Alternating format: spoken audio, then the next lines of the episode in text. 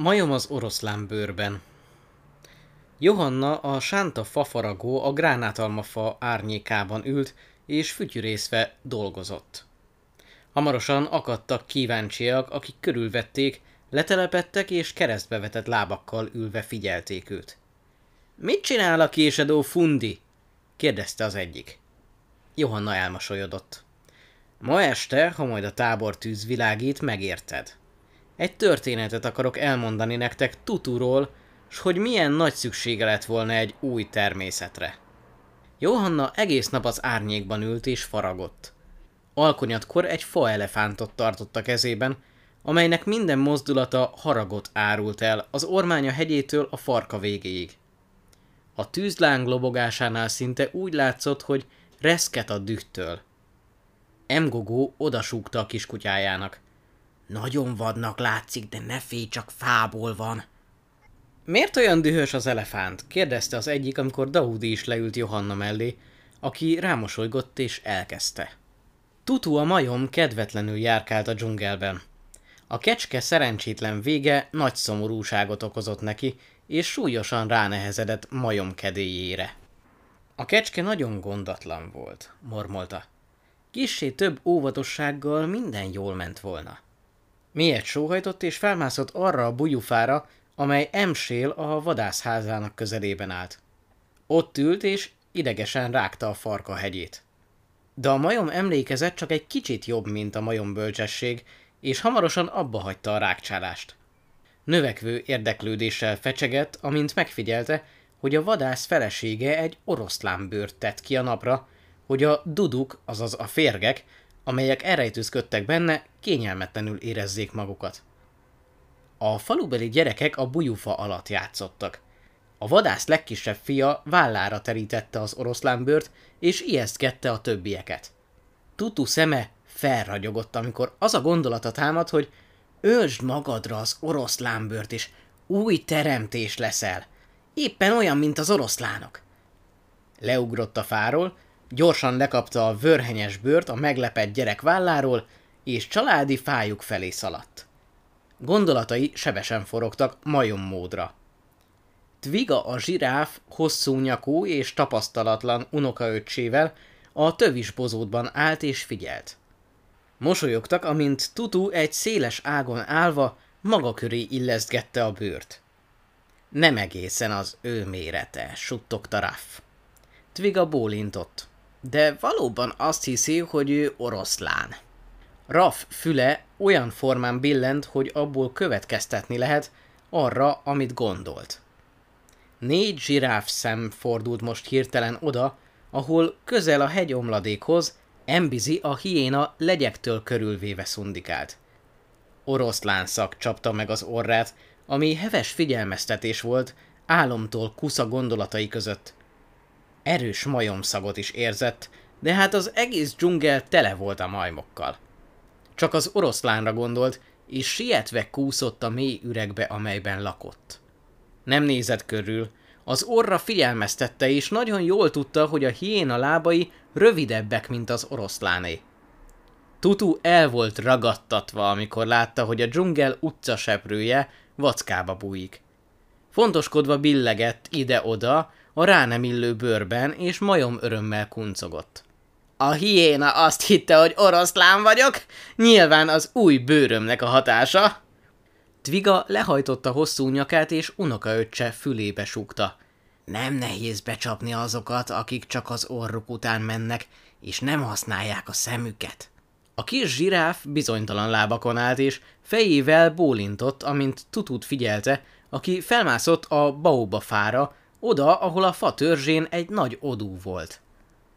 A majom egészen közel tette a fejét az odúhoz, egy kis idő múlva kitátotta a száját, és nem kis ügyességgel elbődült. Ejha, jegyezte meg Tviga. Ez egész tisztességes oroszlán hangutánzás volt. A hang riadalmat keltett Budi a denevér és családja körében, akik a nappalt a fa odújában töltötték. Tutu azt gondolta magában, Budi félni fog, és bizonyára azt hiszi, hogy oroszlán vagyok, mert hiszen ki más lenne az oroszlán bőrben, ha nem egy oroszlán? Budi valóban félt, mert még jól emlékezett arra az élményére, amikor ilyesféle hangot hallott, és egy nagy mancsot látott az odú belsejében, ahol lakott. Ugyanis Simba, az oroszlán, nagyon kíváncsi természetű volt, és igen érdekelte, hogy ezek a szárnyas állatok miért alusznak fejjel lefelé és lábbal felfelé. Rémületükben a denevérek egymás után repültek ki a baubafa odújából. Sötétséget szerető szemük káprázott a vakító napsugárban. Nem vették észre, hogy ez egy különös oroszlán, amelyik a bujófa ágán a farkán lóg, és módra kuncog. Tutu nagyon örült. Büszkén mondta saját magának. Egészen más vagyok, tekintélyes és félelmet keltő az új bőrömben. Twiga megnyalta hosszú fekete nyelvével ajkát, és megjegyezte. Meggyőző hang, de csak annak, akinek a szeme káprázik. Aki lát, azt bizonyára nem sikerül meggyőznie.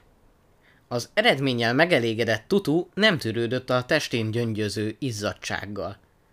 Még erősebben fonta körül farkát az oroszlánbőr kopott végén, és Lua-Lua a teknős után nézett, aki gyorsan behúzta a fejét nagy páncélja alá.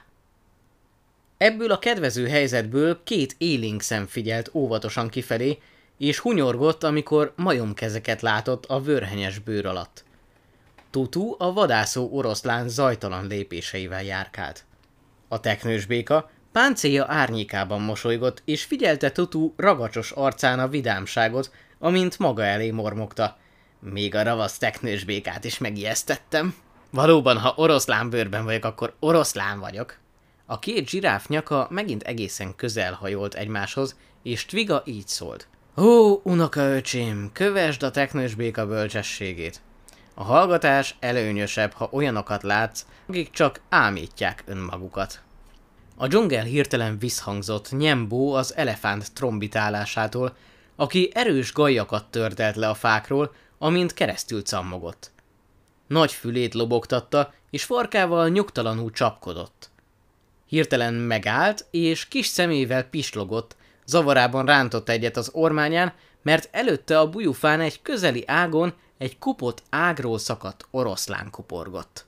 Az elefánt bal füléhez emelte az ormányát, és ezt mormolta saját magának. Ezt el kell mondanom a feleségemnek. Azután megállt és tovább folytatta.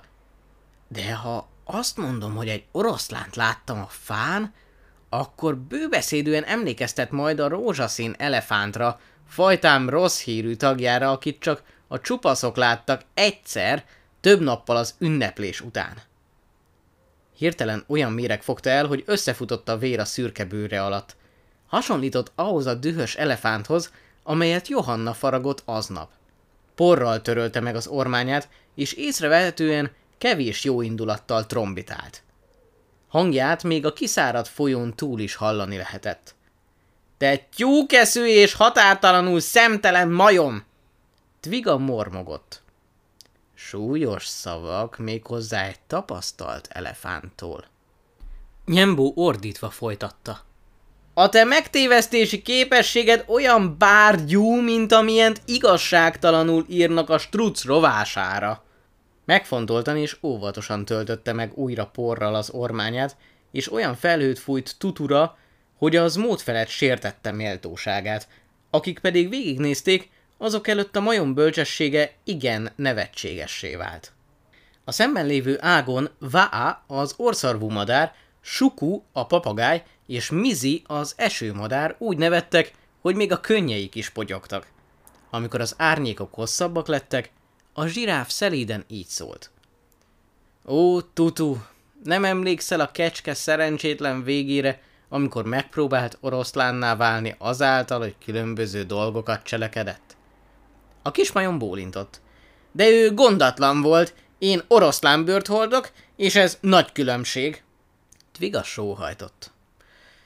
Haj, bizonytalan tulajdonságú féregrágta oroszlánbőrnek nem nagy az érdeme hiszen már nevet az egész dzsungel. De ugye hosszú nyak az új bőr biztosan új állatot teremt. A zsiráf nagyon türelmesen beszélt. Hordhatod te a rinó bőrét is, mégis majom maradsz. Viselheted a struc tollait, mégsem lesz belőled madár. Belebújhatsz Enzókának, a kígyónak a bőrébe, sziszeghetsz rettenetesen, de azért te csak közönséges majom maradsz. Tviga tovább akart beszélni, még a csíkos pöttyös és mintás bőrökről, de gondolatait és szavait félbeszakította a kismajom vihogása. Látod a hiénát rohanni, Tviga? Azt gondolta, hogy oroszlán vagyok, a bőr megtévesztette. A zsiráf dobbantott az első lábával, és ingerülten csapkodott a farkával. Az új bőr viselése még nem változtat meg téged. Mindenestől újjá kell lenned ahhoz, hogy új teremtés légy. De olyan a majom bölcsesség, hogy tutu mindössze, csak azon törte a fejét, hogyan hozza jobb állapotba oroszlán bőrét. Naplementéig azzal töltötte az időt, és virradat után is az első órákat, hogy gondosan javítgatta, igazgatta a vörhenyes bőrt. Ezt mormolta. A kecske nem volt elég okos és körültekintő. Kókuszdió olajjal dörzsölte be a merevebb részeket, hogy rugalmasabbá tegye a bőrt, és aztán nagy gonddal fésült át a szőrt hosszú, finom tövisekkel. Magára kanyarította a bőrt, és addig ügyeskedett, míg a lehető legkényelmesebben érezte magát benne, és azt mondta magában. Ilyen pompárs bőrben, mint amilyenben most vagyok, mindenki látja majd, hogy oroszlán vagyok. Teljes megelégedettséggel ment a bujófa alá, miközben hangosan ordítozott. Suku, a papagáj riadót rikácsolt. Tutu oroszlánhoz illő nyugalommal nézett abba az irányba, amerre a madár mutatott a csőrével. A következő pillanatban a dzsungelnek szokatlan látványban volt része. Különös formájú oroszlánt láttak a fán, aki egyenesen beleszaladt Csevi a leopárd barátságtalan karmaiba. De ki gondolta volna, jegyezte meg később Tviga Rafnak, hogy a leopárd ilyen gyorsan keresztül lát a majom bölcsességen. Daudi pár gajat dobott a tűzre. A dzsungel hangjait tisztán lehetett hallani, amikor megszólalt. Hallottátok a kecske és a majom kétféle hamis bölcsességét. Ez kétszeres emlékeztetés, de tartsátok is meg, kétszeresen az emlékezetetekben. Felállt. A bőr viselése hiába való kísérlet arra, hogy új teremtések kiváljunk. A bőr neve nagyon jó hangzású lehet, mint például tiszteletre méltó, becsületesség, tudomány. A bőr jó, de a viselőjét ez még nem változtatja át. Nincs két lehetőség. Magunkra húzott élet nem felel meg az Istennek. Nem javításokra, átöltözésekre vagy díszítésekre van szükség. A Biblia egyszerűen azt mondja, ha valaki Krisztusban van, új teremtmény az. A régiek elmúltak, íme újjá lett minden.